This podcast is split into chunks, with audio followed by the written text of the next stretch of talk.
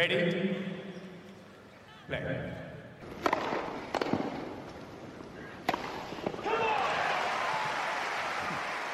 Merhabalar, Raket Servisi hoş geldiniz. Ben Gökalp. Ben Anıl, merhaba. Evet, bugün yalnız değiliz. Bugün çok özel iki konuğumuz var. Sevgili Eda Güney, yani Eda Talks Tenis'ten bilirsiniz. Ve sevgili Mert Ertunga buradalar bizimleler. Hoş geldiniz. O da Mert Ostesk. Hoş hoş bulduk. Selamlar sevgiler. Hoş bulduk. Evet, biz bir nevi e, iadeyi ziyaret ağırlıyoruz bugün. E, sevgili Eda ve Mert abinin, e, Eda ve Mert ile final setine konuk olmuştuk. Bir e, sene sonu kapanış yapmıştık 2020'de. Bu sefer de biz onları sene açılışına çağırdık. Ve e, güzel bir konu konuşalım istiyoruz. Çünkü eğer güncel olmayan bir şey konuşmazsak e, içimiz kararacak gibi gözüküyor bu sıralar. Onun için e, Sokrates Podcast'ten alıntıladığımız bir konsept var. E, kendilerinin Sokrates FC Podcast'inde futbola dair sevdikleri 50 şeyi konuşmuşlardı. Biz de onlarla konuştuk, Atahan'la konuştuk. Dedik bu iş bizim çok hoşumuza gitti. Biz de tenis için yapmasın, yap, olanı yapmak isteriz. O da seve seve tabii yap, yapın mutlaka dedi. Onun için biz de bugün 50 değil ama tenise dair sevdiğimiz 20 şeyi konuşacağız. Çünkü biz dedik ki bugün konuşuruz. Güzel güzel muhabbet akar. Kendimizi yüksek sayılarla zorlamayalım. Ama 20 şey konuşalım. Hepimiz 5 madde getirdik. Sıra sıra gideceğiz. Ama önce bir nasılsınız bir onu sorayım. Ondan sonra da muhabbete başlarız. Eda nasılsın? İyiyim Gökalp'cığım. Çok teşekkür ederim davetiniz için sana ve Anıl'a. Ee, söylediğin gibi yani çok güzel kapatmıştık ee, Mert abiyle beraber yaptığımız programda. Ee, zaten siz e, bizim raket servisi olarak en sevdiğimiz podcast'siniz. Yani ben gerçi Mert abi adına da konuştum ama Yok, yani şey. evet. O yüzden e, hani sizin sizi dinlemek çok keyifli ama sizin de sohbet de açıkçası daha keyifli benim için.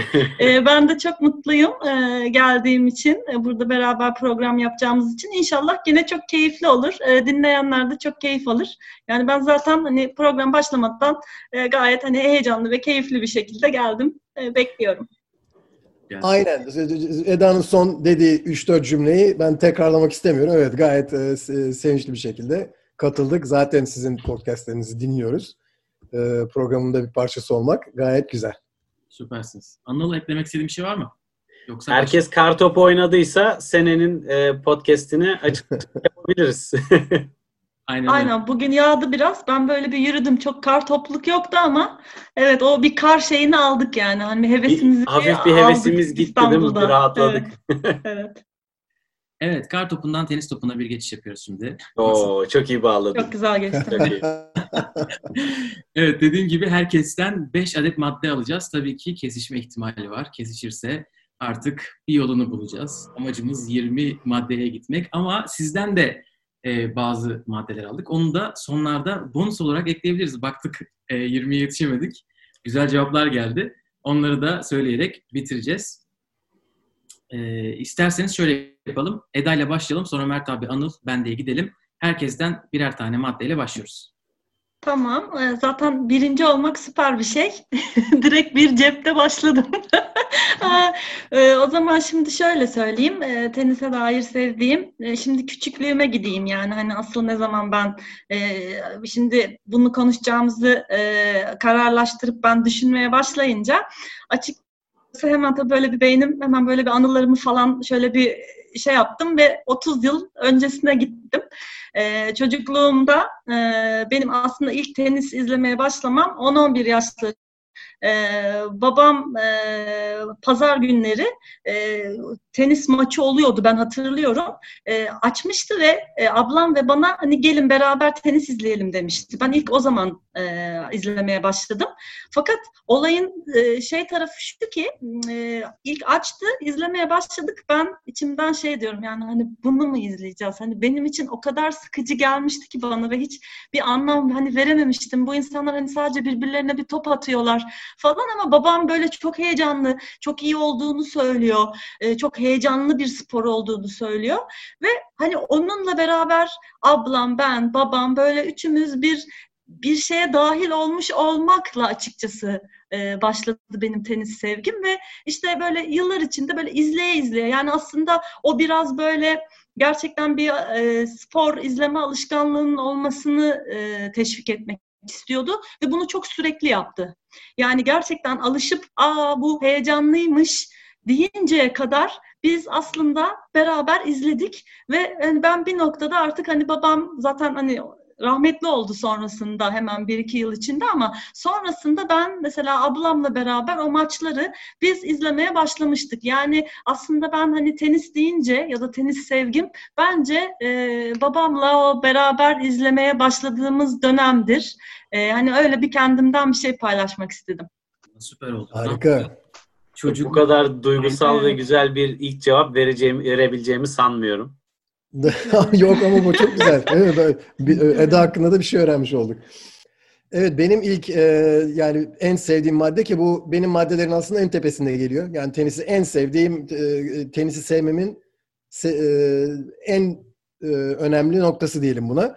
E, teni, bir tenis maçını kazanmak için tenisçinin becerisini maçın en son anına kadar yani rakibinin elini sıkana kadar göstermesi gerekiyor. Yani bir e, bir tenisçi zaman geçirerek son 5 dakikayı ge- zaman geçirerek maçı kaz- önde götürdüğü maçı kazanamaz. E, ne bileyim 20 dakika kaldı diye oyunu yavaşlatamaz. Bu gibi opsiyonları yok. Şimdi bu burada tabii bu örnekleri verirken direkt futbol geliyor insanın aklına. Yine futboldan devam edeyim. Yani en, en popüler fu- spor olduğu için bir futbol takımı 90. dakikaya e, 3-0 öne önde girerse 3 dakikada uzatma var diyelim. O 3 dakikada inanılmaz berbat bir futbol oynasa yani e, fu- kendi kulüplerinin tarihinin en kötü futbolunu oynasalar bile o maçı kaybedemezler artık. Yani 93 dakikada 4 gol yiyip o maçı kaybedemezler. Vakit yok çünkü. Ama bir tenisçi 6-0, 5-0, 30-0 hatta 6-0, 5-0, 40-0 önde olsa bile ve bir anda tenise başladığı noktadan beri en kötü oyunu oynamaya başlasın. Yani futbol futbolda demin verdiği örnekle eşitliyorum olayı. En kötü o maçı kazanamaz. 6-0, 5-0, 30-0 götürdüğü maçı kazanamaz. Eğer bir anda hayatının en berbat tenisine dönerse. Çift hata yapar, hata yapar, hata yapar. 5-1 olur, 5-2 olur ve öyle gider maç. Yani tenisçinin becerisini sonuna kadar göstermesi lazım. Ben öne geçtim vakit geçireyim falan bu gibi avantajları yok tenisin. Bir e, bir kişiyi, bir oyuncuyu becerilerini bir ba- başından en son düdüğe kadar el sıkış oluyor teniste. Göstermesini mecbur bırakıyor. Bu tarafını seviyorum ben tenisin. Hatta Mert abi bir, bir laf vardı yanlış çeviriyorsam düzelt. Yani teniste tek önemli şey sıradaki sayıyı kazanmak maçı kazanmak için diye. Tabii, tabii. Yani bu spor psikologları var meşhur hatta e, e, benim seminerine gittiğim zaman da 1980'lerde ama her şimdiki şimdikiler de söylüyor. Yani teniste en önemli kelime now, şimdi. Yani şi- şimdiyi şimdiyi düşünmek lazım devamlı. O zaman ben biraz daha farklı bir noktadan gireyim olaya. Benim teniste en sevdiğim şey e, tenisi tenis yapan şey belki de raket. Çünkü e, bir nevi esasında hani senin güç aldığın elinde bir silah gibi kendini tanımladığın e, bir alet oluyor. Hani tenis oynayanlar bilir sadece izlemeyip oynayanlar da. O çok güzel bir histir yani o raketle e, iletişim çok derin oluyor. İşte oyununa göre sana en uygun raketi tercih etmek, bulmak bunlar esasında bayağı vakit alan şeyler. O yüzden de zaten birçok oyuncu hani sponsorlar her sene raketlerin dış rengini değiştirsene, değiştirse de içteki o ana raket genelde 5 sene 6 sene üst üste aynı raketi oynuyorlar. İşte telin tansiyonuydu, hangi tel tipiydi, hangi grip tipiydi, gripin kalınlığıydı derken o kadar çok farklı nokta var ki o artık e, sizin bir uzantınız oluyor ve ben o hissiyatı çok seviyorum. Yani benim de bir e, raket değiştirme evrem bayağı uzun sürüyor o yüzden böyle bir yarım sene bir sene 10 tane raket seçiyorum. 300 gram mı, 290 mı, 310 mu, tansiyonu nasıl yapayım vesaire derken o yüzden ben raket diyorum. Anıl e, bu e, deriz ki mesela bazı tenis çevrelerinde raketinle aşk yaşarsın bir nevi. Yani raketin gribini çevir, çev- e, değiştirirsin. Hatta telini, kordajını kendin çekmeyi öğrenirsin. Kordajını kendin çekmeye başlarsın. Böyle bir raketle işte orasına burasına bir çentik atarsın şey yapar. Sen de böyle şeyler yapıyor musun raketinde? ya benim e, rakete dair hani en büyük hastalığım e, zamanında tıntındı. Hani damper kısmında çok hassasım. Hani 10 sene falan beş tane farklı raketle oynamışımdır ama hep aynı damper'ı kullanmışımdır. bir de e, şeye çok hassasiyet gösteriyordum. E, o raketin gribini aldığınızda üst tarafı e, bandı sardığınızda bir lastiği vardır. Onu birçok insan böyle atı, atıyor hani biraz atlık yapıyor vesaire diye. Ben onu asla atmazdım. O yazı e, yani mesela raketim head ama gribi Wilson. Dolayısıyla o Wilson'ı görmek istemiyorum. Sürekli onun üstüne o head'in gelmesi çok önemli ve son aldığım rakette mesela o yok. Şimdi e, o lastikten arıyorum, bul- bulmaya çalışıyorum yani. Malzemeden çalmış biraz head o konuda. Evet. Anıl'dan Nadalvari hareketler. Şişeler düzgün duracak.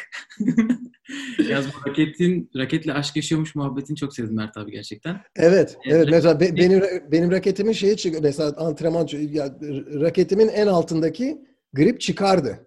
Evet, Yani resmen çıkardı çok çok oynamaktan. Onu evet. tekrar yapıştırırdım işte bantlarla falan etrafını şey yap öyle şeyler evet. Üstüne gribi sarardık falan var yani öyle şeyler yapardık. Böyle raketin Pardon. de seni dövdüğü olabiliyor.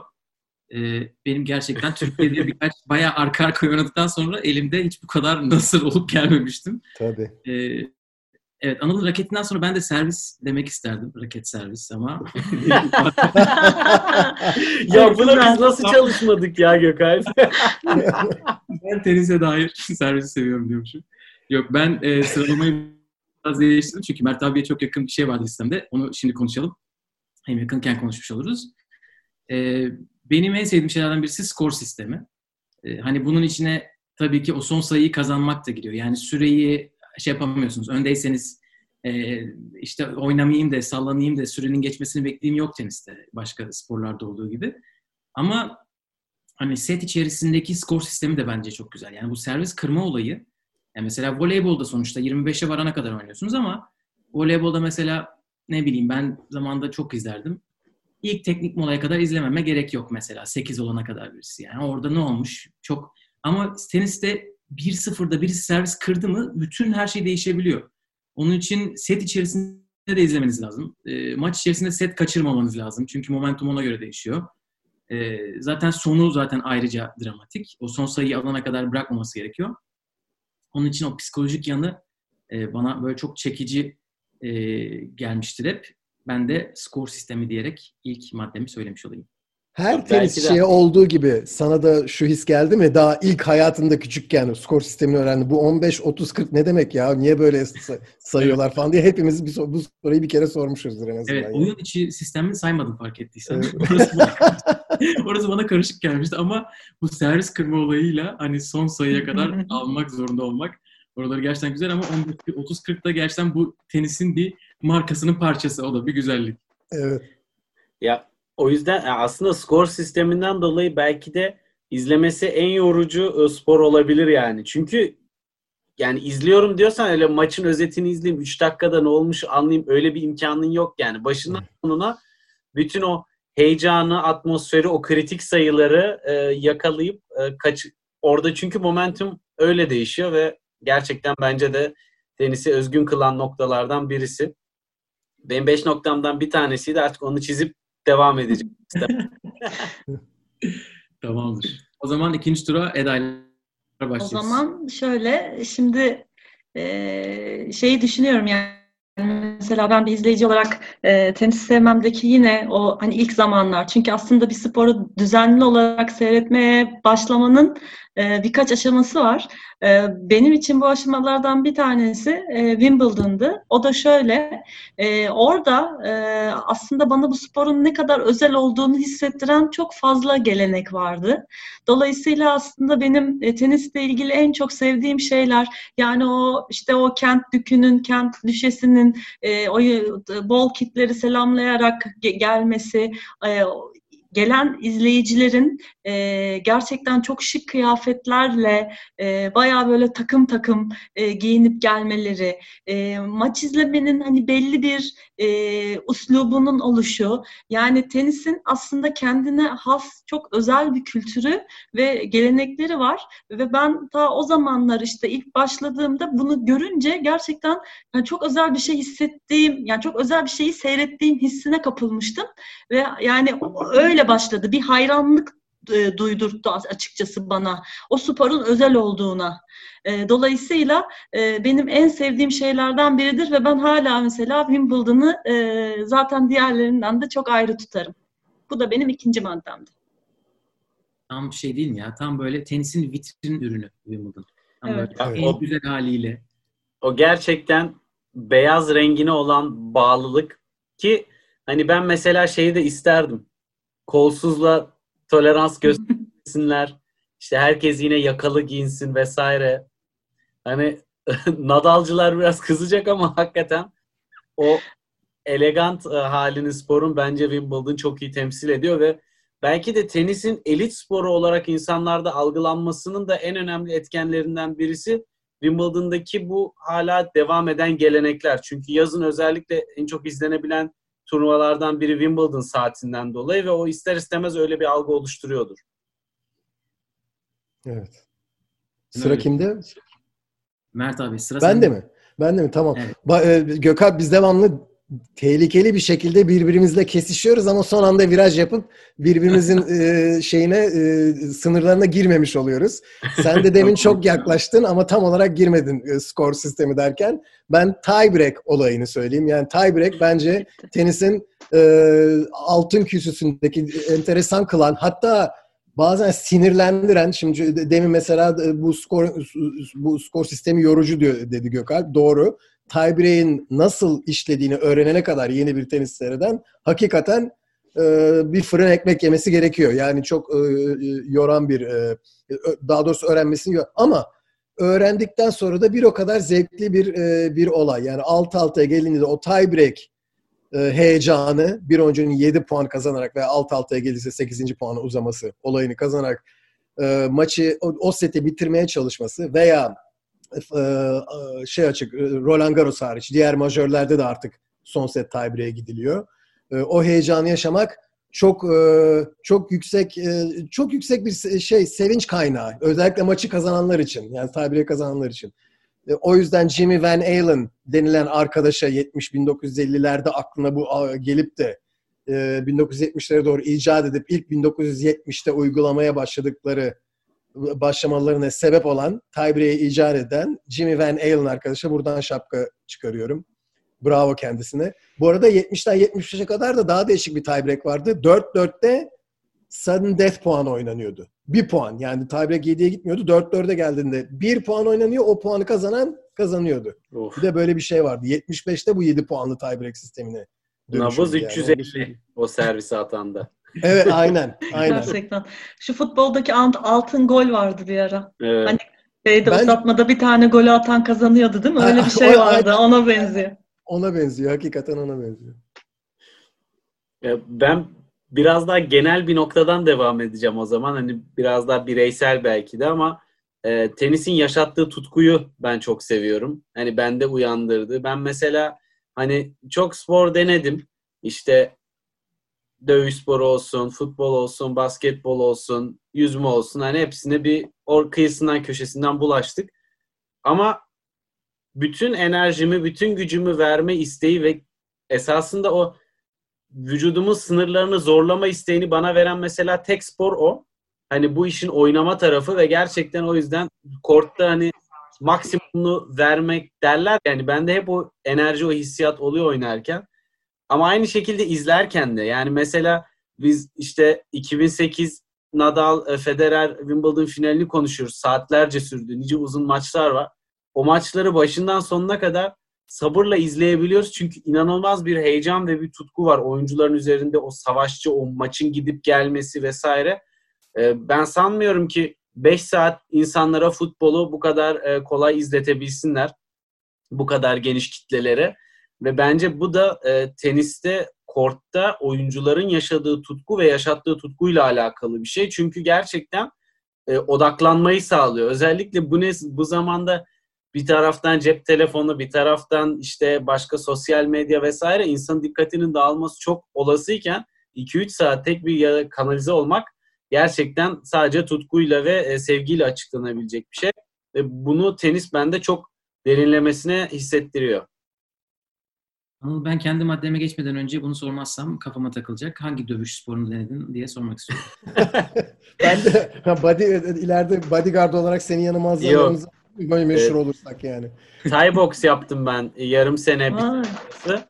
Sonra e, bileği ufak bir zorlama olunca dedim bir daha tenis oynamama riskine karşılık Bu. e, Thai box'u bıraktım. Ama vücut e, esasında vücut stabilitesi için tenis adına da inanılmaz faydalı bir spor yani. Çünkü vücudun her yeri çalışıyor.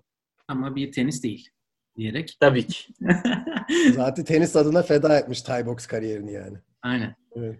Hiçbir zaman öyle bir kariyerim olamaz. tenis kariyerim de olmadı zaten. Evet, ben şimdi daldan dala atlamaya devam ediyoruz. Benim sıradaki maddem yerinde maç izleme deneyimi. Aa, Ben bu güzel. olaya bayılıyorum. E, Çünkü o şöyle bir şey hani e, eğer git- gittiyseniz bilirseniz gidecekseniz de planınızı şöyle yapıyorsunuz. Hani bir maç izlemek için gidilmiyor tenis turnuvasına. O gününüzü kapatıyorsunuz. Yani o günün aktivitesi o oluyor. Ve e, çoğu turnuva hadi %90'ı diyeyim sizin dışarıdan ne getirdiğinizde de öyle çok karışmıyor. Siz yemeğinizi hazırlıyorsunuz, kumanyanızı, işte ondan sonra suyunuzu, her şeyinizi, muzunuzu tenisçi gibi hissetmek için onu da koyabilirsiniz. O gerçekten e, çok Kurma da lazım o zaman. Aynen çok sıcak bir günse güneş kremi falan almanız gerekiyor. Çünkü e, ben yani Göztepe'de Lale Kapı izlediğim 23 Nisan gününü hiç unutmam. Yandım. Yani o karşımda şeyler oynuyorlardı. Bizim kızlar oynuyorlardı. İpek, Çağla falan oynuyorlardı. Onları zaten düşünemiyorum bile. Ben yanıyorum hani tribünde. Ama o bile Oturduğun yerde. aynen oturduğum yerde hani bu e, çok büyük turnuva olmasına da gerek yok. İstanbul Challenger turnuvasına da gitseniz bence aynı tadı alabiliyorsunuz. Çünkü her an her yerde maç oynanabiliyor kortlarda. O deneyimi ben ikinci sıradan ekleyeyim. Ya Gökhan, Eda sana geçmeden hakikaten nostaljik bir şey canlandırdım bu deneyim konusunda. Hani o Roland Garros'daki ritüelimiz markete gidip ekmekleri alıp, peynirleri alıp, sandviçleri hazırlayıp, içecekleri alıp, elma, kuru yemiş, kuru yemişleri ki Türkiye'den İsviçre'ye götürüyor, İsviçre'den Fransa'ya Hakikaten. yanında. Malatya Pazarı sponsorluğunda biz enerjimizi koruyorduk orada. Ama Evet. 10 saat sürüyor. Yani orada e, işin tasarruf vesaire fiyatlar çok pahalı. Onunla hiçbir alakası yok. 10 saat orada oturuyorsunuz. Bir dışarıya gideyim geleyim desen maçın ortasında çok sıkıntılı yani. Gerçekten çantamızı alıp gidiyorduk. Evet. An- biraz- A- Anıl'la Gökalp'in davetlisi olarak Roland Garros'ta üçlü yaptığımız program var. Ondan e, Anıl'ın anlattığına şahidim ben. E, vardığımda bu programı yaptığımda içeride bir kuru yemiş zenginliği vardı. Yani girer girmez evet. Masada, dışarıda, balkonda her yerde biraz kuru yemiş vardı yani. Aynen öyle. Gerçekten her yerimizden fışkırıyordu. Evet, e, bunu da konuştuktan sonra Eda O zaman üçüncü maddeye geçiyorum ben. Evet. Ee, benim tenisle ilgili en çok sevdiğim şeylerden bir tanesi bu tenis maçlarının e, süresinin belirsiz oluşu. Yani e, işte mesela futbol 90 dakika e, bir çıktılar Rafael Nadal, Novak Djokovic kaç dakika? Yani bunun bir u- ucu bucağı olmayabiliyor. Bazen gerçekten yani FedEx, Federer bir buçuk saatte de maç bitirebiliyor. Daha ne oldu falan derken de bitebiliyor. Ama bazen de böyle saatler saatler 5, 6 işte İzmir ma- maçının o 11 11 saat. saat ve küsür dakika gidişi gibi. Yani bence yani benim en sevdiğim şey bu. Yani en sevdiğim şeylerin gerçekten başında geliyor. Bu belirsiz süre e, bende çünkü heyecanı hem çok şey tutuyor, ilgimi de daha çok tutuyor. Hani bazı insanlar diyor ya çok e, süre işte yok yeni nesil izleyemiyor süresinden dolayı işte uzuyor falan diyor ama bilakis tamamıyla ben aksi düşünüyorum. Ne kadar belirsiz süreli, ne kadar böyle uzuyor benim için o kadar çok heyecanlı ve keyifli oluyor. Çok güzel Eda doğru doğru. Bu e, ben dedim mi sıra Eda'dan sonra? Tabii, Evet, tenisi izleme e, konusundan açılmışken hazır e, iki, iki tane arka arka öyle geldi. Ben de ekleyeyim. E, tenisin e, şey e, televizyondan veya streamingden nereden seyrediyorsanız izlenilebilirliği. Yani bütün kortu görüyorsunuz her zaman. E, topun e, televizyondan bile net, net bir görüntü varsa topun spinleri bile gözüküyor. Arkadan çekebiliyorsunuz ve oyun oynanırken bütün kortu görebiliyorsunuz. Onun e, avantajı bence çok büyük. E, Birçok spor var ki en popüler sporlarda dikkat ederseniz kamera hiçbir zaman bütün kortu, bütün sahayı, bütün e, alanı göstermiyor. genelde aksiyon yani hareket nerede oluyorsa oraya yakın olan o yakın planda gösteriyor. Teniste bu, bu değil yani kortun tamamını her zaman görebiliyorsunuz. Bir oyuncu vururken diğer oyuncunun ne yaptığını da görebiliyorsunuz. Mesela birçok sporda e, ne bileyim uzakta hatta yine futbolda uzaktan bir şut atıldığında bazen kalecinin o anda ne yaptığını görmüyor olabiliyorsunuz mesela ekran görüntüsünden. Tamam sonra yavaş çekim gösteriliyor falan peşman ama teniste her zaman iki oyuncunun da nerede ne yaptığını görüyorsunuz. E, yani o yüzden tenisi ilk defa seyretmek isteyen e, televizyondan, canlı değil de televizyondan seyretmek isteyen en azından bu avantaja sahip. Yani bütün kortu görebiliyor. Bu bence çok e, hoş bir şey. Yani ko- hatta ilk tele, televizyonu seyret, ilk tenisi seyretmeye başladığımda küçükken şunu çok iyi hatırlıyordum. Bazen alçak kameraya getiriyorlardı. Daha böyle tenisçi sırtından olan kameraya getiriyorlardı. Bazı turnuvalar daha tepeden çekiyordu. Biz abimle onu konuşurduk. Ya bu görüntü daha iyi, şu turnuvanın görüntüsü daha iyiydi. Bak burada spin daha iyi belli oluyor falan diye konuşurduk. Bu bir heyecan noktasıydı yani. Ya kesinlikle katılıyorum Mert abi. Yani özellikle hani bütün sahayı gördüğümüz için e, sayının kurgusu, stratejisi, vuruş açıları, neyi vurdu, ne amaçla vurdu çok daha rahat anlayabiliyoruz ve oyunu okuyabiliyoruz. Bu da oyunun içine gömülmemize ve odak o kadar uzun süre belki de odaklanabilmemizi sağlayan etmenlerden bir tanesi. Kesinlikle. Anıl sen Mesela e, e, maç analiz, bazen maç analiz yazısı yazacağım zaman ben benim için bu çok önemli bir şey. Yani bir oyuncu topa vururken diğer oyuncu ne tarafa doğru hamle yapıyor? Ne beklentisi oluyor? gibi şeyler önemli olduğu için bu tenisin yani tenis analizi yaparken bu bir avantaj. Bütün kortu görebilmek. Tek bir kamera olsa bile yani bütün bütün evet. maçı sadece tek bir kamerayla izley izleye izliyor olsam bile bu avantajı Çok maç izliyoruz. Evet. Aynen yani Bugün iki tane maç izledim yani. Ergi ile Çağla'yı tek kamera. Evet, o evet. Futbolda mesela analiz yapmak için diğer kameralara başvurmaları gerekiyor. Sırf hani kameranın evet. almadığı yerdeki oyuncular ne yapıyordu onu kaçırıyorlar mesela. Onun için hiç böyle düşünmemiştim. Gerçekten güzel bir şey izliyormuşuz. ama sen değilsin. Ben benim üçüncü noktam yine genel bir nokta ama e, belki de içinde olduğumuz için çok da fark edemiyoruz. E, Grand Slam'ler gerçekten bambaşka bir atmosferi var. E, yerinde canlı izlerken ayrı, ekranda izlerken ayrı bir e, coşkusu ve dinamizmi var. Zaten direkt şeyde de görüyoruz. Twitter'da da, sosyal medya çeşitli araçlarında da insanların Grand Slam olduğu zaman ki tenisi olan merakı, ilgisi ve o maçları izleme e, tutkusu e, sadece maçların kalitesinin çok daha yüksek olmasından vesaire değil. Hakikaten orada çok daha güzel ve heyecan verici bir atmosfer var. Hele ki o Grand Slam alanlarına gittiğiniz zaman işte insanlar bir yerlere oturmuş dev ekranlarda maçları izliyorlar. İşte alışveriş alanları var, merchandise'lar var vesaire vesaire. Orada bir e, kendi içinde bir dünya orası ve orayı seven bir insan oradan hiç çıkmak istemiyor. Ben her gün geleyim takılayım burada diyorsun. İşte bir yerde yiyorum içiyorum. Tenis maçımı izliyorum. Tenis tenis seyircisi zaten hani belki ayrı bir nokta olarak da ele alınabilir. Onlar da orada e, çok güzel bir ambiyans oluşturuyorlar. Çünkü tenis seyircisi de kültürü itibariyle çok daha e, iletişimi kolay ve rahat. Hani o futboldaki hengame, curcuna, e, küfür, kalabalık yok.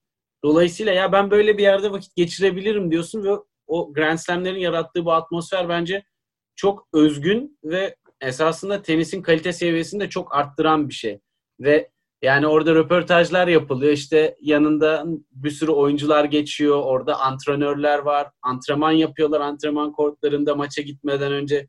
Yani bir Grand Slam turnuvasına gidip hani 20-30 euro gibi paralara mesela Roland Garros'ta bir gün o açık alanda gezebiliyorsunuz. Muhakkak imkanı olanlar tabii euro olmuş 10 biraz zor ama e, çok kendi başına illa merkez korta Philip Chatre'ye girip izlemek değil o alanı o atmosferi tatmak bile muazzam bir deneyim bence. Ben senden bu sözü alıp daha spesifik bir yere gireyim Grand Slam'larla ilgili. Benim hadlerimden birisi Grand Slam'lerin ilk hafta sonu. Ee, yani o, o, o cumartesi ve pazar e, çok güzel. Yani inanılmaz güzel bence. Çok keyifli. E, Fransa ise sabah başlıyorsunuz akşama kadar. Wimbledon buna katmıyorum. Yazıklar olsun. Pazar günü oynamıyorlar. o tam böyle en sevdiğimiz, izleyeceğimiz zaman onların yine gelenekleri tutuyor. Ama mesela Avustralya'da sabah kalkıyorsunuz. Kahvaltınızı çok güzel bir maçla yapıyorsunuz ve bu maçların hepsi çok güzel oluyor. Çünkü dördüncü tur maçları yani. Cumartesi de 3, pazarda 4 oynanıyor genelde. Ee, ve hep Kendi böyle... adına konuş lütfen. Gökhan ben gecenin 12'sinde kal birinde kalkıyorum. O ikisinde kalkıyorum. evet biz Avrupalılar olarak. evet aynen. Bunlardan dolayı Mert abi sen bunu tamamen kafanda değiştirerek farklı zaman dilimlerinde tabii, tabii. ee, belki listeye almazsın ama e, bunlardan dolayı ben Grand Slam ilk hafta sonu diyorum bir madde olarak. O zaman sıra bana mı geçti? Dördüncü maddeye mi geldim? Aynen. Değil mi? Dört. Ee, yani çoğunlukla Grand Slam'larda şahit olduğumuz ama diğer bütün büyük turnuvalarda da yani turnuvalarda gördüğümüz bu seremoni ve kupa konuşmaları. Evet. Ee, benim çok çok e, özel bulduğum, çok sevdiğim, hani muhakkak dinleyip e, böyle hani çoğunda da e, Roger Federer kazandıysa ağladığım falan e, bir e, şeye dönüşüyor benim için. E, ve e, şunu da görüyorum yani bu kadar mesela dişli rakipler, e, böyle hani çok uzun yıllar birbirlerine rakip olmuş isimler. E, fakat birbirlerine o kadar saygı gösteriyorlar ve bunu da öyle güzel bir yani dünyaya aslında sunuyorlar ki. Mesela maç sonu ayrı sarılıyorlar. Mesela Del Po'yla, Del Potro'yla bu Rafael Nadal'ın 2018'de bir e, Wimbledon'da bir maçı var. Yani o nasıl bir maçtır? E, yanlış hatırlamıyorsam ki genelde tarihleri yanlış hatırlarım ama e, ben o Wimbledon'da bir şey hatırlıyorum yani acayip bir e, maç oynadıklarını hatırlıyorum. Ve sonra işte mesela o maç sonu filede bir sarılmaları ayrı.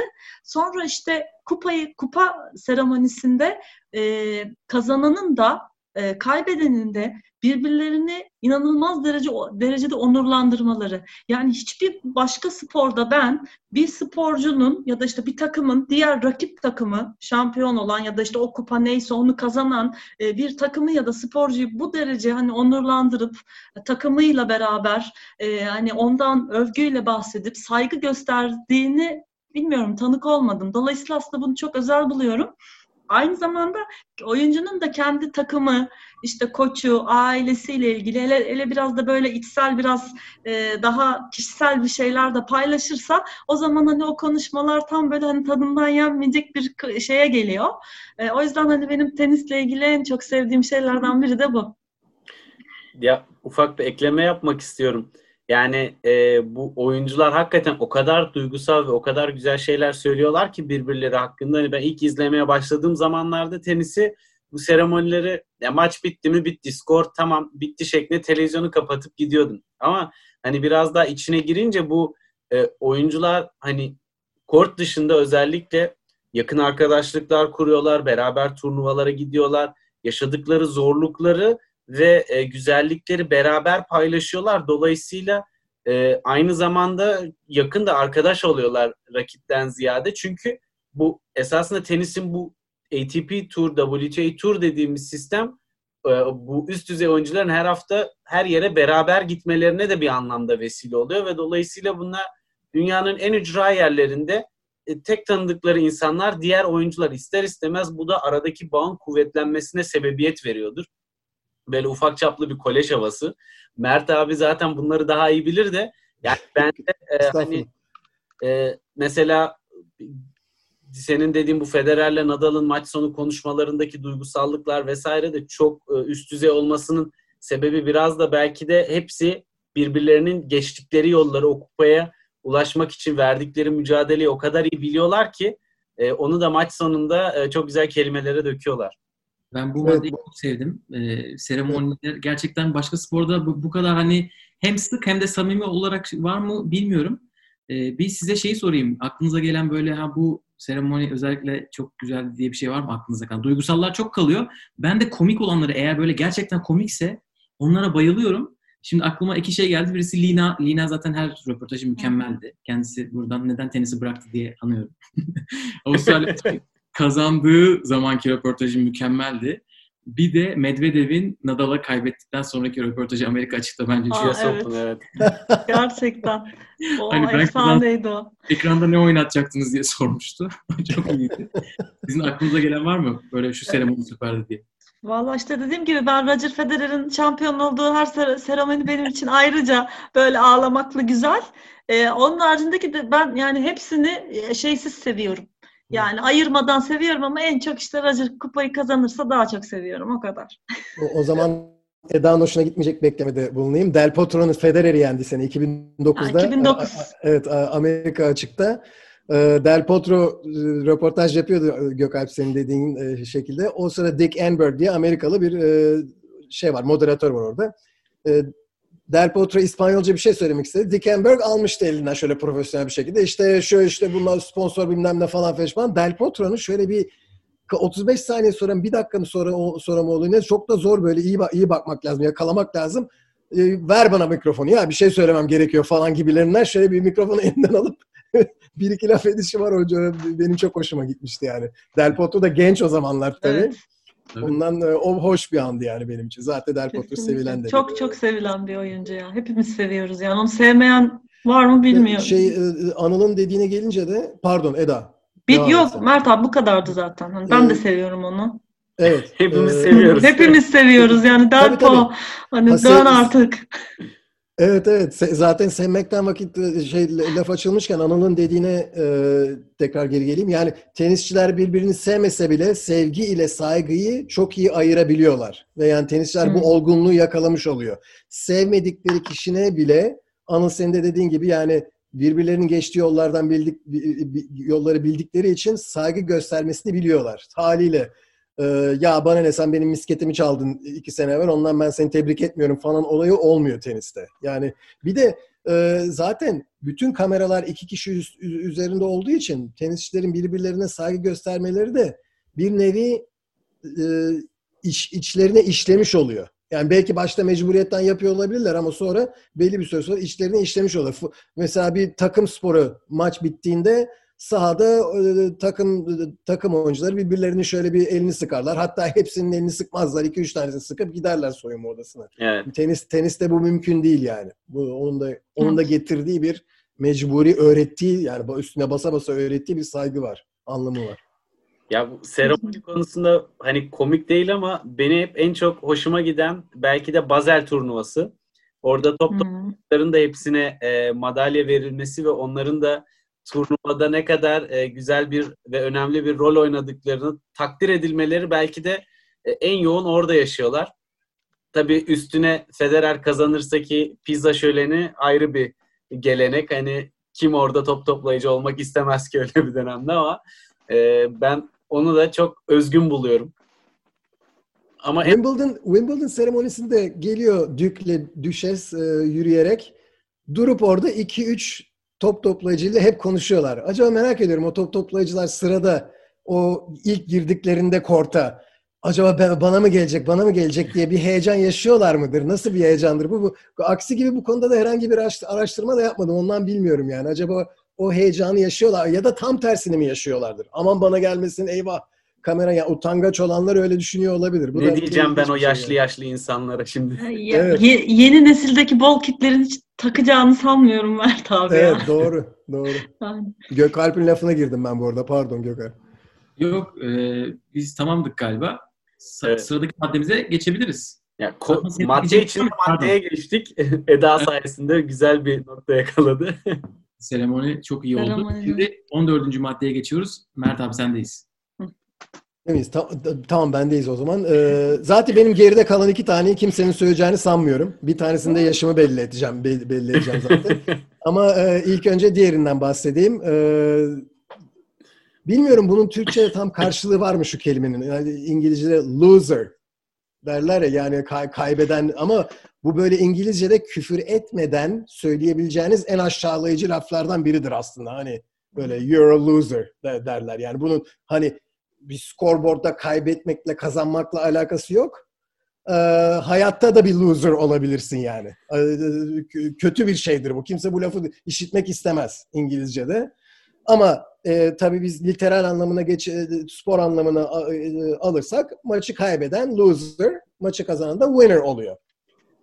Tenisçi hayatta loser olarak yaşamayı en iyi bilen sporculardan, sporcuları da geçtim, insanlardan biridir. Yani kaybetmeyi tenisçi çok iyi bilir. Öğrenir Evet. ve bununla yaşamayı, bununla kendini kendini barıştı, barıştırmayı çok erken yaşta öğrenmiş bir kişiliğe sahiptir. Tenisçilerin bu avantajı vardır. Bu benim çok hoşuma gidiyor. Yani insanlığını, karakterini geliştiriyor. Çünkü hiç sanmıyorum ki başka herhangi bir spor var, var mıdır acaba? Ki bir işe gidiyorsun her hafta ve her hafta kaybedip dönüyorsun eve. Yani hemen hemen her hafta bir 40 yılda bir turnuva kazanıyor olabilirsin. Zaten turnuvayı kazanmazsan loser olarak dönüyorsun turnuvadan. Yani her hafta loser olmayı e, yaşamış, onun tecrübesini edinmiş biri oluyorsun. Bazen arka arkaya loser oluyorsun. Hatta se, senenin kafamdan atıyorum 20-25 haftası turnuva oynuyorsan belki 18 bunun %90'ını loser olarak bitiriyorsun. Yani tenisçiler aslında yeryüzünde yaşayan en büyük loserlardan biri. Yani kay- kaybeden kaybeden. Tabii, ve, sen, tabii. ve sen bunu seviyorsun anladığım kadarıyla Mert. Evet ya hayır, bunu, bunun masoş, masoşisti gibi yani bunun ten, bir e, tenisçiye verdiği karakterini olgunlaştırmaya zorlama kısmını bence tenis e, diğer sporlardan daha iyi e, beceriyor. Yani dolayısıyla kaybetmeyi de öğreniyorsun. E, her şeyi trajik karşılamamayı öğreniyorsun. Tekrar devrildikten sonra ayağa kalkmayı öğreniyorsun. Kısa zamanda ayağa kalkmayı öğreniyorsun. E, bu gibi şeyler yani tenis tenisçiler aslında bu bu açıdan bakarsak en başarılı loserlardan biridir yeryüzünde yani. Mert abi bazen haftada iki kez kaybediyorsun. Kaybediyorsun. İki kez. Lucky loser oluyorsun. Sonra tekrar kaybediyorsun. Bir adın daha loser oluyor. Bir de evet, evet resmi olarak da adın loser oluyor. Lucky loser oluyorsun. Yani ismi olarak da lucky loser oluyorsun. Da, çiftlerde de kaybediyor olabilirsin. Üç defa evet. kaybediyorsun belki. Yani Hadi bir de üstüne Grand Slam'lerde karışık çiftleri koy. Tabii. Evet. Ya, ya şimdi şöyle şey ne bileyim bir Fabio Fognini gibi bir örnek alalım. Adam ilk 20'ye girmiş, ilk 10'a girmiş, ilk 25'e girmiş veya Thomas Berdych falan gibi birini de alabiliriz kariyerini bitirmiş. Bu kişiler yine de bir sene boyunca birçok haftayı winner olarak bitirdikleri haftanın 8 katı loser olarak bitiriyor, bitiriyorlar haftayı. Biz, ben burada şeyden bahsetmiyorum. Ee, 450 numaradan bahsetmiyorum. 20 numaradan falan bahsediyorum yani. Evet. O zaman ben sıradaki e, nokta olarak e, esasında ya futbolda, basketbolda çok fazla yok. O yüzden benim biraz daha hoşuma gidiyor. E, sıralama sistemi. Çünkü tenisteki sıralama sistemi hani her sene çok tartışıyoruz. İşte 52 hafta mı olsun, işte Nadal diyor 2 senelik puan değerlendirmesi olsun vesaire.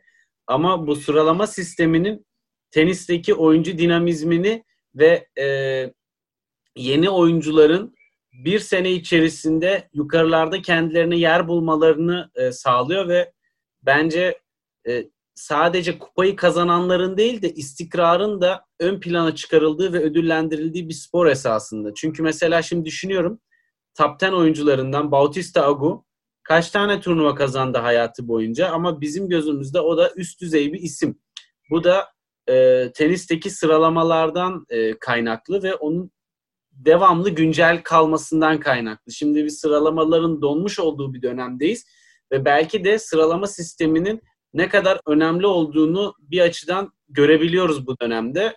Çünkü 2020'yi çok verimsiz geçiren oyuncular sıralamalardaki puanlar 2019'dakiler de hala geçerli olduğu için düş, seviyeleri düştüğü halde hala e, üst düzey turnuvalara e, rahatça katılıp birinci, ikinci turda elense bile ayak bastı parası alıp belki de çok daha formda olan alttan gelmek için çabalayan insanların önünde bir engel olarak kalıyorlar. Dolayısıyla e, bizim sıralama sistemimizde de e, gençlerin her zaman iyi bir fırsatla, güzel bir şansla, verimli bir haftayla üstüne çok güzel kurabilecekleri bir tenis kariyerine bir iki haftalık bir e, sıçramayla temel oluşturabiliyorlar. Bence bu açıdan da çok özgün bir spor. Çünkü havuza baktığınız zaman e, mesela Yannick Sinner geldi bir senede nerelerde e, boy gösteriyor ki biz Yannick Sinner dediğimiz için isim 2019'un Kasım ayında Wild Card'la Next Gen'e katılabilmiş 550 numara civarında bir sıralaması olan bir isimdi. Şimdi e, tenisi yakından takip eden herkes onu tanıyabiliyor. Bu e, birçok sporda böyle bir şey mümkün değil. özellikle futbolda o ilk 11 kişi arasına girmek büyük takımlar içerisinde çok zor. Senelerce sıra bekliyorlar ve e, teniste bu sıralama sistemi bunun önünü açıyor. Bir de sıralama çok fazla heyecan da katıyor. Yani o, o haftanın hikayesi sıralama olabiliyor. Şu şuraya girecek, bu bunun önüne geçecek gibi şeyler olabiliyor. Onun için gerçekten bayağı heyecanlı. Live scoring Falan mesela da, evet. Çok e, dikkat edilen, dikkat gö- üstüne çok düşülen bir şey. Live scoring. Hafta içinde bir sonraki Evet. haftanın nasıl çıkacağının hesabını yapıyor herkes yani. Çok enteresan. Ee, benim dördüncü sıramda tenisin global yapısını ve geleneğini koydum ben. Ee, bununla şunu demek istiyorum. Bir kez takvim gerçekten hani global. Ee, ne yazık ki her yeri her yeri kapsamıyor ama gerçekten Güney Amerika'yı da geziyorlar. Ee, ATP geziyor en azından. Asya'ya gidiyorlar. Ee, işte Kuzey Amerika, Avustralya, Avrupa.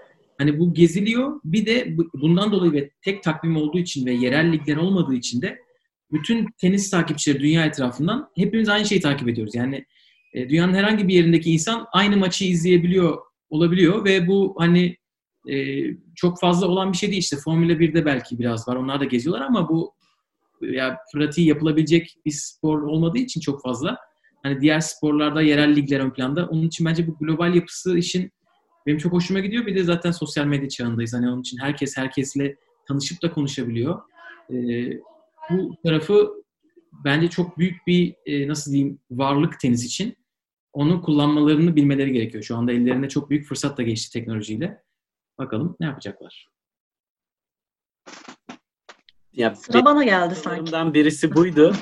Ya, kusura bakma. E, Eda sen Yok bir şey yok söyleyeceksin. pardon yok Anıl. Sen çakıştın sanki. Değil evet, mi? Öyle mi oldu? çakıştım. Ya ben bunu biraz e, tenisin globalliği değil de turnuva sistemi olarak isimlendirmiştim. Çünkü hani Gökalp'in de bahsettiği gibi böyle bir turnuva sistemi e, ITF 15K seviyesinden başlıyor ve Grand Slam seviyesine kadar çıkıyor. Dünyanın her yerinde bir tenis turnuvasına e, katılma imkanınız oluyor. Ve bu da esasında uluslararası seviyede tenis oynamak için e, çok fazla seçenek oluşturuyor insanlarda. Dolayısıyla e, tabii ki mesela Afrika kıtası, kıtası daha geri planda olsa da e, yani mesela Almanya'yı düşünüyorum. İnsanın hiç yolunun düşmeyeceği şehirlerde ITF 15K, 25K turnuvaları oluyor ve birincisi bu orada insanların e, tenisi öğrenmesine çünkü izleyerek oradaki atmosferle bir spora bağlanmanın özelliği çok daha fazla. İkincisi oradaki e, kulüpte amatörce oynayan oyuncuların da ya ben de böyle bir seviyede oynayabilirim deyip esasında e, çok daha yakından tenise özenme imkanı oluşuyor. Yani biz bunu en yakından Antalya'dan gözlemliyoruz. Her seviye turnuva oynanıyor. En son ATP 250 oynandı. Kortlar ITF seviyesinde olsa da e, kamera sistemiyle ATP 250 turnuvası bizim oyuncularımız için de çok önemli bir fırsattı. Mert abi sen bir şey ekleyecek miydin? Mikrofon sessizdeydi galiba çünkü daha demin. Yo yo yo de- de- değil. İyi ki? İyi ki sessizdi. İyi ki sessizdi. Tamamdır. O zaman O 17 zaman sıradayız. Eda sendeyiz. değil mi? Bende sıra. Evet. Ee, şimdi bu e, yani bireysel spor tabii ki böyle hani tek tek e, oyuncular çok kıymetli ve aslında en önemli özelliği de bireysel olması ama böyle Davis Cup olsun işte ondan sonra ne bileyim adı değişti şimdi Billie Jean King Cup oldu Fed Cup ya da işte son dönemde çıkan bu e, hani Laver Cup gibi e, takım halinde oynanan e, bu e, şeylerde maçlarda yine de aslında çok sevdiğim bir yanı. Hele ki de böyle bir milli bir taraf olup böyle milli maç olduğu zaman e, bence hani acayip bir coşkusu, heyecanı böyle bin kat artıyor.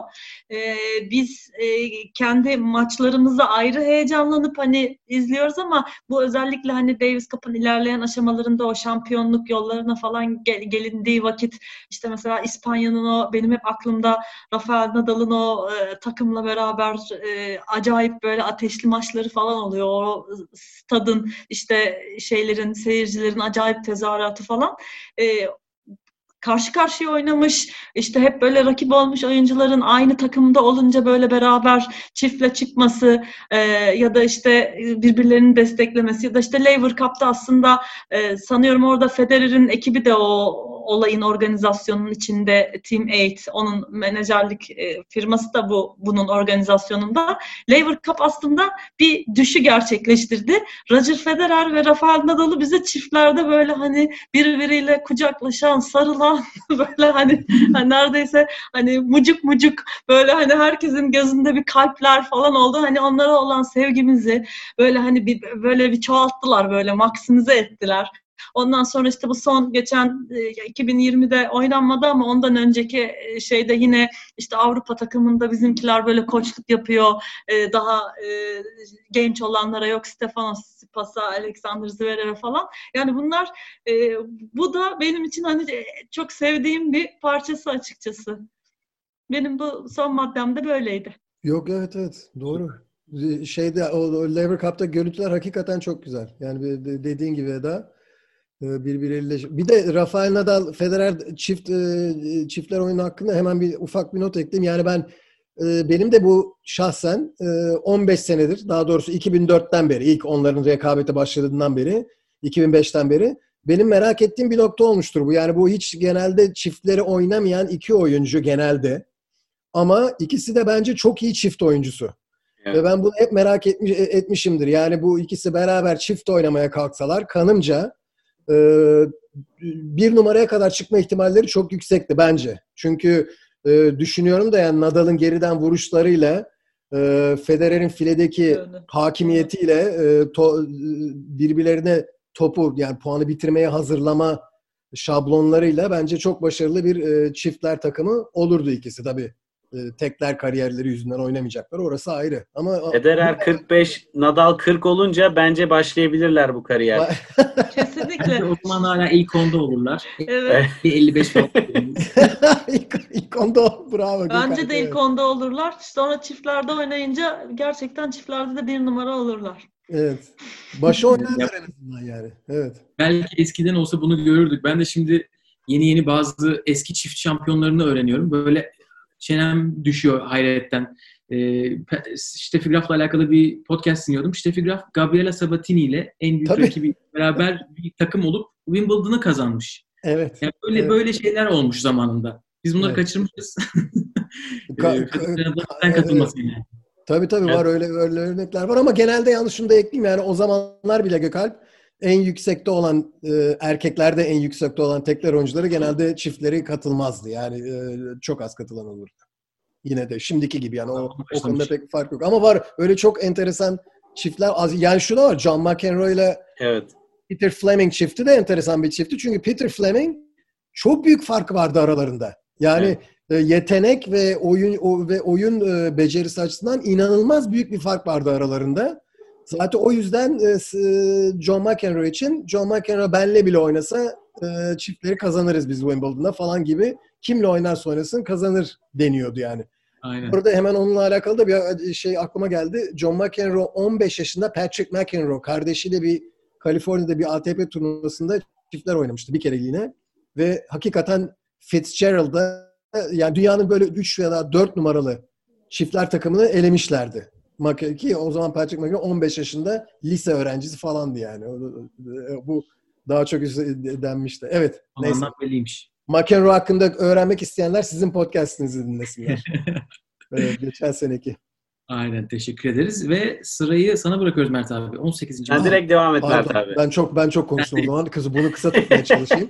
evet. Bu, hazır McEnroe falan eskilerden açılmışken benim için e, tabii e, bilmiyorum başkalarına ne kadar ifade eder. Borg Connors rekabeti artı Chris Evert, Martina Navratilova rekabeti. Neden bu ikisini bir paket olarak sunuyorum? Çünkü benim tenise ilk aşık olduğum, yani ten, te, tenisle tanıştım değil mi? Daha önceden tanışmıştım da tenise ilk aşık olmama se- sebep veren maçlar bunlardı. Bu dördünün birbirleriyle olan maçlarıydı. Connors'la Borg'un 70'lerin e, ikinci bölümündeki maçları 76, 77, 78 e, Connors'la Borg Amerika açıkta iki defa karşılaştılar. Finalde Connors ikisini ikisini de kazandı.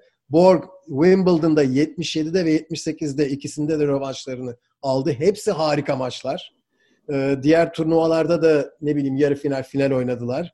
Bir, bir ve iki numara oldular. E, Borg fenomeninin ortaya çıktığı e, seneler bunlar. Borg hakikaten bir fenomendi. Yani başlı başlı başlı başına bir program yapmak lazım e, Borg hakkında. E, bununla beraber Martina Navratilova, Chris Evert rekabetinin de vitrine çıktı seneler bunlar. E, Wimbledon'da yarı finalde oynadılar 76'da, tekrar 77'de oynadılar. 78'de final oynadılar. E, ben de şansa bu önemli yani bu dördünün birbirleriyle oynadığı önemli finallerde şansa Avrupa'daydım. Şu veya bu sebepten junior tenis turnuvası olabilir, başka sebepten olabilir falan Avrupa'da olduğum için bunları yakalayabildim çoğunu televizyonda. Ve, e, ve, ve seyrettim. Türkiye'de mesela 1975'te Arthur Ashe, Jimmy Connors Wimbledon finalini siyah beyaz telefon, televizyondan Fahri İkiler, rahmetli Fahri İkiler'in anlatımıyla seyretmiştim. Onu da hatırlıyorum. Ama e, yani o şansı Avrupa'da olduğu için bunları seyre, zaten seyredilebilir zevki var. Tenisin dediğimin e, dediğim konu da buraya aslında biraz çalıyor. Yani çok büyük zevkti oturup o maçları seyretmek o yaşta. Tenise tam aşık olmaya başladığım seneler. Ondan Borg, pardon, Borg Connors, Navratilova, Evert. Bu dörtlü. Tabii onları canlı izleme fırsatımız olmadı ama e, mesela John McEnroe podcastini hazırlarken de Borg'u biraz e, öğrenme imkanımız oldu. Şimdi Netflix'te de Guillermo Diaz'ın bir belgeseli var. Orada da yine o dönemlere yönelik çok güzel şeyler. Evet. E, hakikaten o dönemin tenis atmosferi çok başkaymış yani bugüne göre. Özellikle bu dünyayı gezme işini e, havacılığın çok daha az ileri olduğu, ulaşımın çok daha zor olduğu dönemlerde yaptıkları için bambaşka hikayeler oluşuyormuş o dönemlerde yani. Evet. Ee, benim beşinci ve son noktam e, biraz mesleğimle de alakalı e, tenis istatistikleri. Çünkü e, gerçekten yani şöyle bir sıkıntı var. Mesela bir futboldaki bir basketboldaki kadar bu istatistikleri biz internette açıp bulamıyoruz. Arada bir maçlarda paylaşılıyor ATP e, ve WTA'de. Ama o kadar detaylı ve ilginç şeyler görüyoruz ki bir oyuncuyu diğer oyuncudan hangi özellikler ayırıyor? Bir maç içerisindeki taktik ve stratejileri nasıl olmuş? Esasında tenisin istatistiklerinde maçı okumak diğer birçok spora göre çok daha kolay.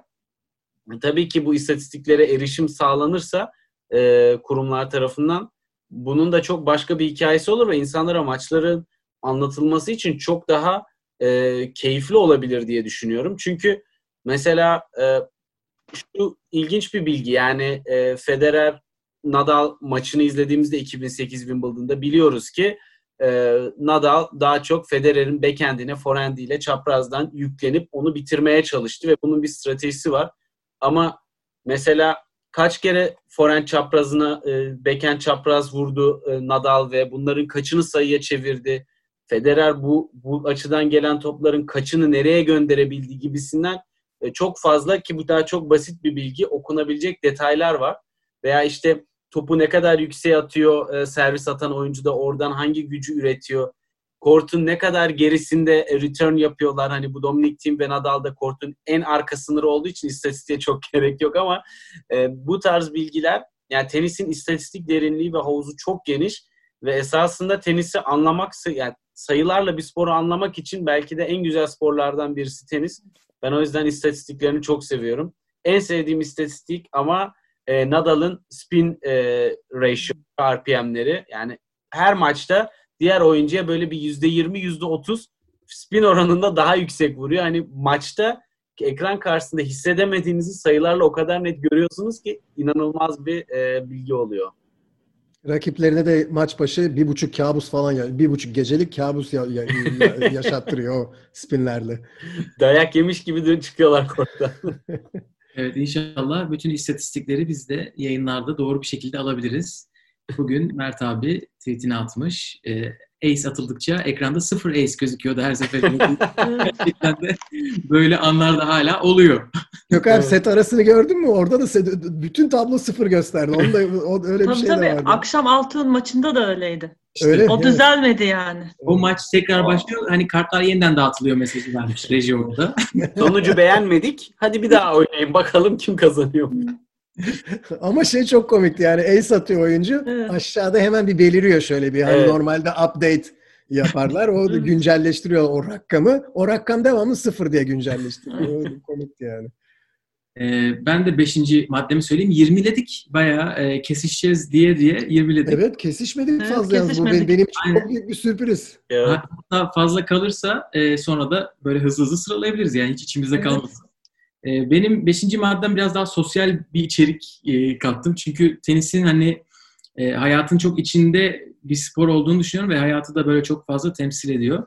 E, ve böyle eşitsizliklere karşı böyle hani tenisin e, kullanıldığı bir araç olarak hani düzeltme adına kullanıldığı çok var örnek olarak ama herhalde en çok ön plan ön plana çıkan benim için e, kadın hareketinin bir geleneğinin olması teniste. Çünkü ırkçılık mesela gerçekten diğer sporlarda da ırkçılığa karşı işte atletizmde, basketbolda onları görebiliyoruz ama hani hem kadınların e, nispeten bu kadar güçlü olduğu bir spor e, temsil olarak e, işte kazandıkları para şu anda hala gidilmesi gereken çok yol var ama e, yani bu Billie Jean King'in 72'de 73'te yaptıkları o sadece kendisi değil tabii ki etrafındaki işte sanırım 9 kadın raket olarak başlattıkları e, organizasyon e, ondan öncekilerin yaptıkları e, çok büyük işler şu anda da devam ediyor işte. E, o aşama aşama geldi. En son böyle çok büyük e, buna katkı veren Venus Williams oldu. E, ki devam da ediyorlar yani şu anda oyuncular bu konuda çok bilinçliler. Bence bu tenisi diğer sporlardan hatta bir sürü şeyden farklı kılıyor. Ve buna da iyi bir araç oluyor gibi düşünüyorum ben. Bu herhalde biraz da sporun dizaynından da kaynaklanıyor. Çünkü bu sporu dizayn eden insan hani hem erkekler hem kadınlar oynasın diye dizayn etmiş. İlk böyle yaptığı zaman o şekilde başlatmış bu işi.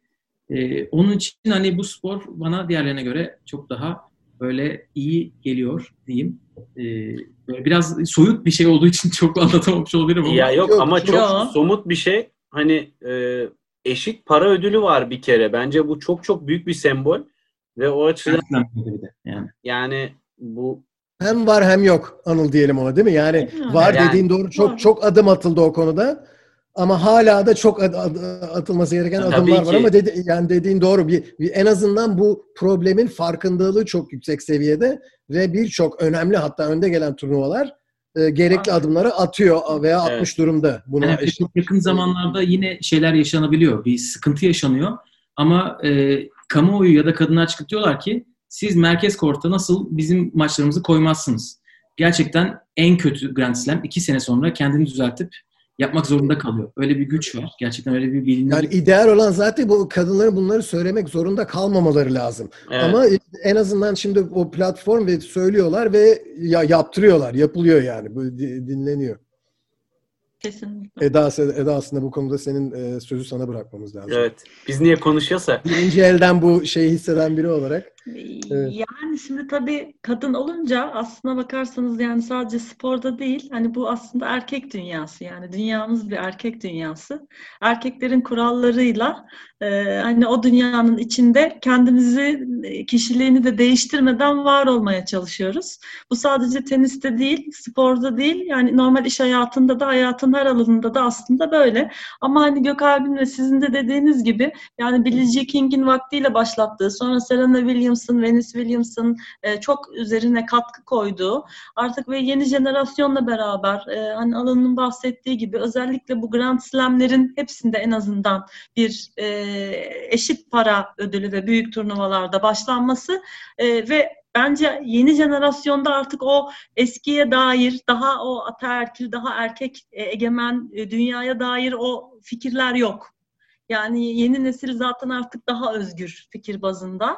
E, dolayısıyla artık hani onlara herhangi bir bence e, bir sınırlama ya da bir hani eşitsizlik kabul görmeyecek ve hani daha hızlı şekilde bu e, ne bileyim e, ayarlamalar yapılacak ama tabii şu da var yani nihayetinde kurumlar karar veriyor ve kurumlarda da genelde hep erkekler var. Yani o, o erkekler e, erkeklerin de bakış açısını değiştirmek gerekiyor. Yani bu kadınların beraber tek başına yapabileceği bir şey değil. Kadın ve erkeğin beraber yapabileceği bir şey.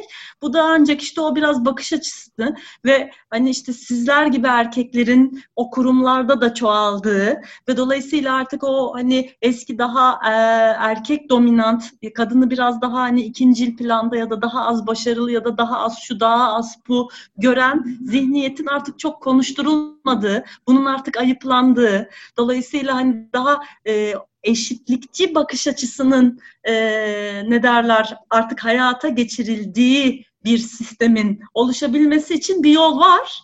E, o yol hani devam ediyor. Ama tabii e, dediğim gibi yani sporcular da bunun için hani önemli örnekler. E şimdi işte hani gördük e, Naomi Osaka yani tek başına bir e, evet. bir siyahi kadın olarak Amerika açıkta o her maça e, ve onun öncesinde de hani o yaptığı protestoyla o siyahi en azından mesela kadın için değildi ama yine bir eşitsizlik üzerine yaptığı bir e, şeyle bir duruşla e, hani alt üst etti. Ya, inanılmaz bir konuşma açtı. Dolayısıyla hani yeni nesil artık güçlü. Ne istediğini biliyor. Artık onlara öyle e, şey yapmak, dizgin ettirmek mümkün değil. Dolayısıyla ama dediğim gibi bu, bu tarz şeyler sistemsel, kurumsal iler, şeyde e, platformda ilerler. Sadece mesela e, tenisin e, turnuvalarında direktörlerin hep erkek oluşu, işte ne bileyim hani çok büyük turnuva direktörleri erkektir. Hani bir tane kadın olunca ay denip alkışlanmasından tutun da medya, hakemler, hakemler e, medya, medyanın içindeki kadın sayısı, e, tenis konuşan ekstra kadın sayısı, yazan, editör, erkek. Yani anlatabiliyor muyum? Yani biz aslında erkek e, dünyasındayız. Yani ben bundan önce proje yöneticisiydim.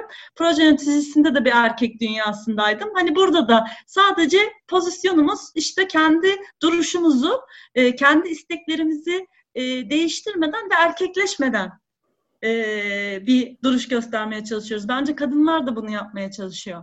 Yani çünkü erkek dünyasında bir kurallar var ama o kurallarda hani kendinizi kaybederseniz sonuçta aslında hiçbir işe yaramıyor. Ben genç sporcuların e, o yüzden şu an çok daha özgür olduklarını düşünüyorum. Mesela kendi işte Mert abiyle yaptığımız seride kendi genç sporcularımızı da dinlediğimizde görüyoruz. Gerçekten gençliğin kafası çok şahane sınırlardan ve e, bu e, şeylerden çok uzak ve bence gerçekten değişim e, bu şeyde hızlanacak ve gidecek. Yani en azından ben öyle şeyim. Ne derler? E, iyimserim o konuda. Ben de Hala çok şimdi bile... düşünüyorum bu konuda. Yok yok Anıl pardon. Ee, sen Ya yok ben sadece teyit ettim Mert abi. Buyur. Yok yok ya şey ekleyecektim ki erkekler dünyası dediği e, Eda'nın çok doğru bir nokta. Çünkü hatta kadınlar WTA veya ITF kadınlar turnuvalarında bile ben gittiğimde şunu gözlemliyorum.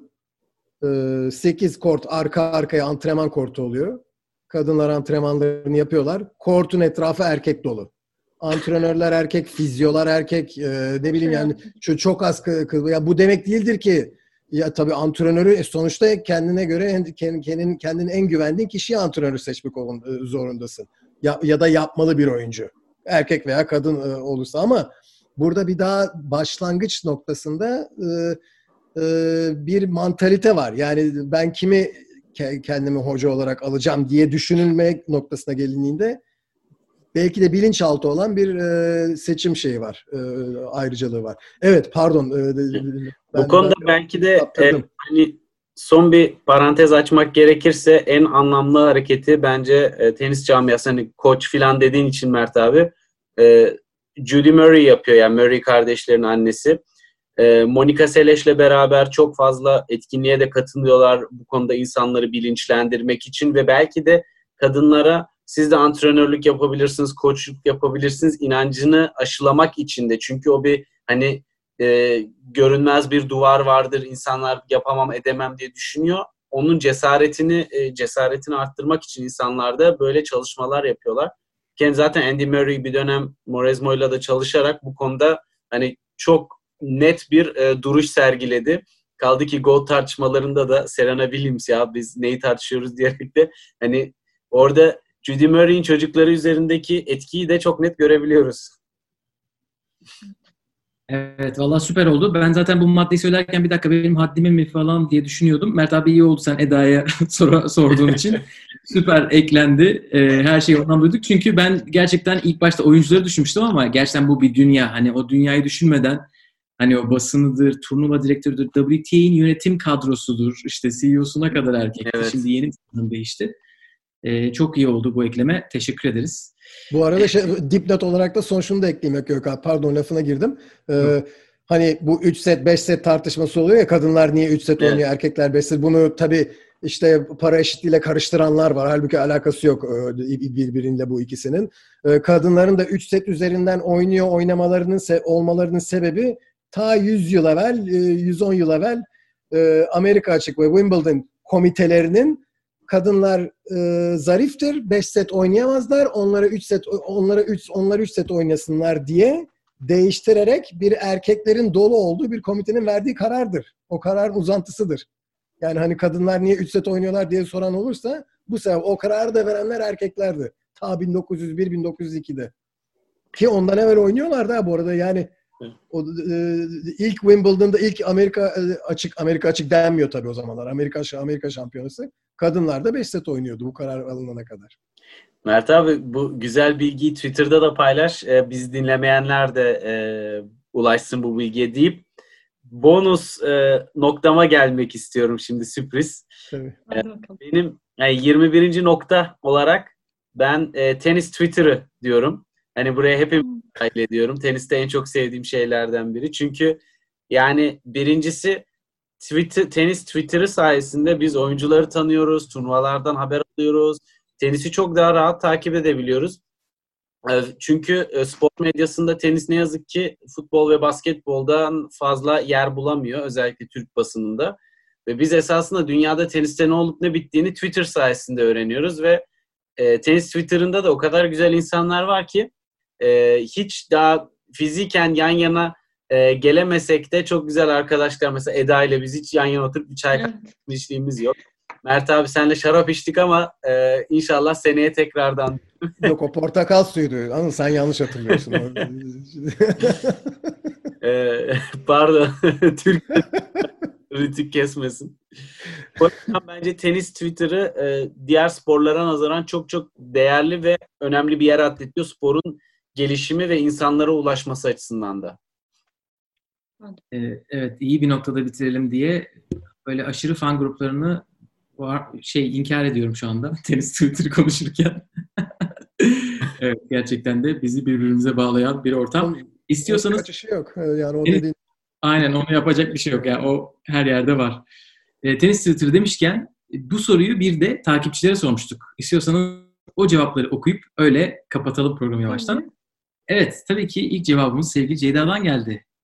Soruyu şöyle sormuş. Neden takip ediyorsunuz? Bir de sizi ne heyecanlandırıyor? Hı. Onun için bazıları ikinci soruya cevap gibi duruyor olabilir. Sadece tenis aşkı demiş. En çok merak ettiğim yılın sürprizleri kim olacak? Ee, Rafa ve Federer o yıl kaç kupa alır ve hangi rekorlar gelir? Yeni takip edilecek tenis oyuncusu kim olabilir? Bu gibi şeyler onu heyecanlandırıyormuş. Hı hı. Gerçekten de bu yeni oyuncu keşfi süper bir e, motivasyon. Evet. Ve şimdi bu e, ITF turnuvaları, Challenger turnuvalarını şimdi streamingden, e, internetten bulup seyredebiliyoruz. Yani bu çok Evet. yeni bir şey aslında. E, Ceyda 20 sene evvel yaşıyor olsaydı herhalde krize girerdi. Bunları seyredemezdin çünkü. Yani sadece en büyük turnuvaları seyrederdin. E orada da zaten oyuncu kendini kanıtlamış şekilde büyük büyük turnuvalara geliyordu. Yani a- alttan e, gelişen oyuncuları seyretmek çok zordu. Evet, çok çok da çok da eskiden değil, yakın eskiden bahsediyorum yani. Bir de bu pandemi zamanı üst seviye turnuva yok. Alt seviye çok turnuva olabiliyor bazen. Gerçekten izlenebiliyor. Keyifli de oluyor. Ee, sıradaki iki cevabımız biraz felsefi. Onun için bakalım e, onu dekode etmeye çalışacağız. İlki Ivan Karamazov'dan e, gelmiş. Dışarıdan göründüğü gibi kolay değildi ve içine girdikçe gizem artıyordu demiş tenis için. E, gerçekten felsefi bir bakış açısı. Gerçekten kolay kadar mı? Bir- bir- bu, bu cümle. Burada üç nokta var. Hani belki devam ediyor kafasında. Evet. Derin, evet, evet. Ee, ve Ata Ateş demiş ki plan ve akış, senaryo ve doğaçlama, nihayetinde beden ve zihin. İnsan diyalektiğin tonlarını barındıran unsurları da yaşamaya heveskar olmalı. Homo ludensler kastedileni çoktan anladı demiş. Ben bunu okuduktan sonra Homo ludens'in ne olduğunu araştırmak zorunda kaldım. Çünkü ilk defa duydum bu kelimeyi. Ee, oyun insanı diye bir konsept atılmış ortaya sanırım. Ee, 1900'lerin başında hani insanın oyun oynamasının neden gerekli olduğu ve işte hayatın böyle çok içinde bir şey olduğu oyunun. Ee, ama bu diyalektik kısımları hani tenise gerçekten e, uyuyor herhalde diye düşünüyorum. Yani bu zıtlıklar en azından teniste hem çok belli oluyor hem de tenisi çok güzel yapıyor. Herhalde en çok Federer Nadal'dan onların üzerinden zaten son e, 15-20 senede bunları gördük. Onlara da teşekkür ederiz. Ben böyle maç sayısı izlemek falan gibi şeyler beklerken gerçekten felsefi felsefi cevaplar geldi. Benim beklediğim iş çok altında çıktı şey şey olayı. Oyuncu belirtme olayı. Ben daha fazla böyle bir oyuncu ortaya sür, sürülür zannediyordum. O e, bizim cevaplar çok daha derin, güzel e, analiz edilebilecek e, seçimler oldu yani. Evet. Aynen öyle. Başka eklemek istediğiniz var mıdır bir madde aklınıza gelen? Ya ben de şöyle bir şey vardı. Ee, böyle hani bonusun bonusu gibi. Hani çok sıkışırsak kullanmalık. Şimdi ben böyle düşündüm. Ee, çocukken e, çok böyle hani 8-9 yaş civarı falan bu Simoviçler, Prekazlılar zamanı Galatasaraylıydık. Ondan sonra sonra tabii ben futbolu bıraktım yani hani herhangi bir takım tutmuyorum. Yıllar oldu bir maç izlememi izlemişliğim yok. Sonra işte bu teniste neyi seviyorum falan diye böyle düşünür karalarken ya dedim şimdi mesela futbolda e, takımı tutuyoruz. Mesela takımda çok sevdiğimiz bir oyuncu var. En son hatırladığım Hacı. Mesela Hacı başka takıma gitse bir kalbin kırılıyor, bir burukluk oluyor ama takımı bırakamıyorsun ya. Yani sen yine de Galatasaraylısın. Hani bir, bir aşk acısı çeker gibi bir şey oluyor. Hani Hacı örneğinde olmadı da. Ama mesela teniste o yok. Teniste Hani çok bireysel olmasının şeysi bu. Ve mesela oyuncunun kariyeri ne kadar uzunsa onunla gerçekten eğer iyi de bir takip ediyorsan böyle bir hani takımdan daha iyi bir şey oluyor.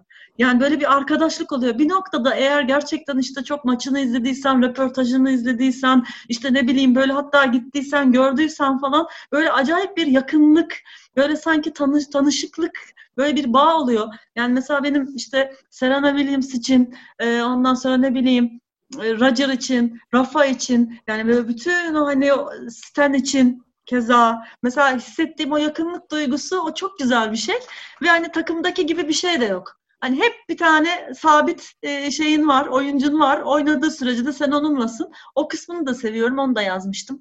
Paylaşayım istedim. Süper oldu. Var mı Anıl başka? Yoksa Yok ben hakkımı kullandım şimdi. E, şey evet, tekrar çok çok teşekkür ederiz.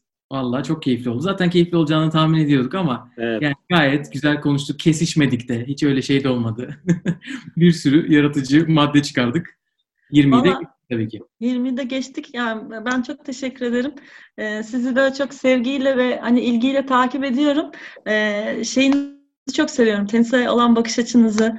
E, zaten aslında çoğu yerde de kesişiyoruz. Bakış açılarımız çok e, uyuşuyor. Hani sizden çok böyle dinleyip e, açıkçası faydalandığım şeyler de oluyor, doneler de oluyor. Alıyorum onları hep. O yüzden hani çok değerli buluyorum. İnşallah çok daha fazla insana erişin. Daha herkes izlesin. Çok keyifli olacağını biliyordum. Dediğim gibi bir ikilemdeydim. Hani sizi dinlemek güzel ama sizinle konuşmak daha güzel. o yüzden ben çok teşekkür ederim davetiniz için. İnşallah dinleyenler de çok e, hani keyifle dinler. Evet. E, son olarak da Eda Talks Tennis YouTube kanalına gitmeyi, abone olmayı, izlemeyi unutmayın diyelim. Ay vallahi yani gerçekten e, iki buçuk yıl oldu 380'deyiz arkadaşlar. Hadi bir elinizi korkak alıştırmayın. Yapalım. ya bir, bir bini geçtim bir 500 olsa hani gerçekten bence bir yani kitlelere ulaşma açısından aslında iyi. Çünkü böyle şeyde kalıyoruz. Bazen böyle hani birileri diyor ki aa hiç size mesela denk gelmemiştik. Gerçekten hani Anıl'ın dediği gibi o tenis Twitter ve biz e, birbirimizi biraz ancak yapıp daha çok kişiye ulaşabiliriz. Diyorum sizi de beni de tenisle böyle e, gönül bağı yapmış herkesi de aslında dinlemek, izlemek hani insanı çünkü çoğaltan bilgiyi çünkü dinledikçe e, bakış açımız da genişliyor. E, sadece beni değil sizi de Mert abinin yazılarını da e, tenisle e, böyle gönülden uğraşan herkesi de dinlesinler. Evet, vallahi bundan iyi kapanış olamaz herhalde.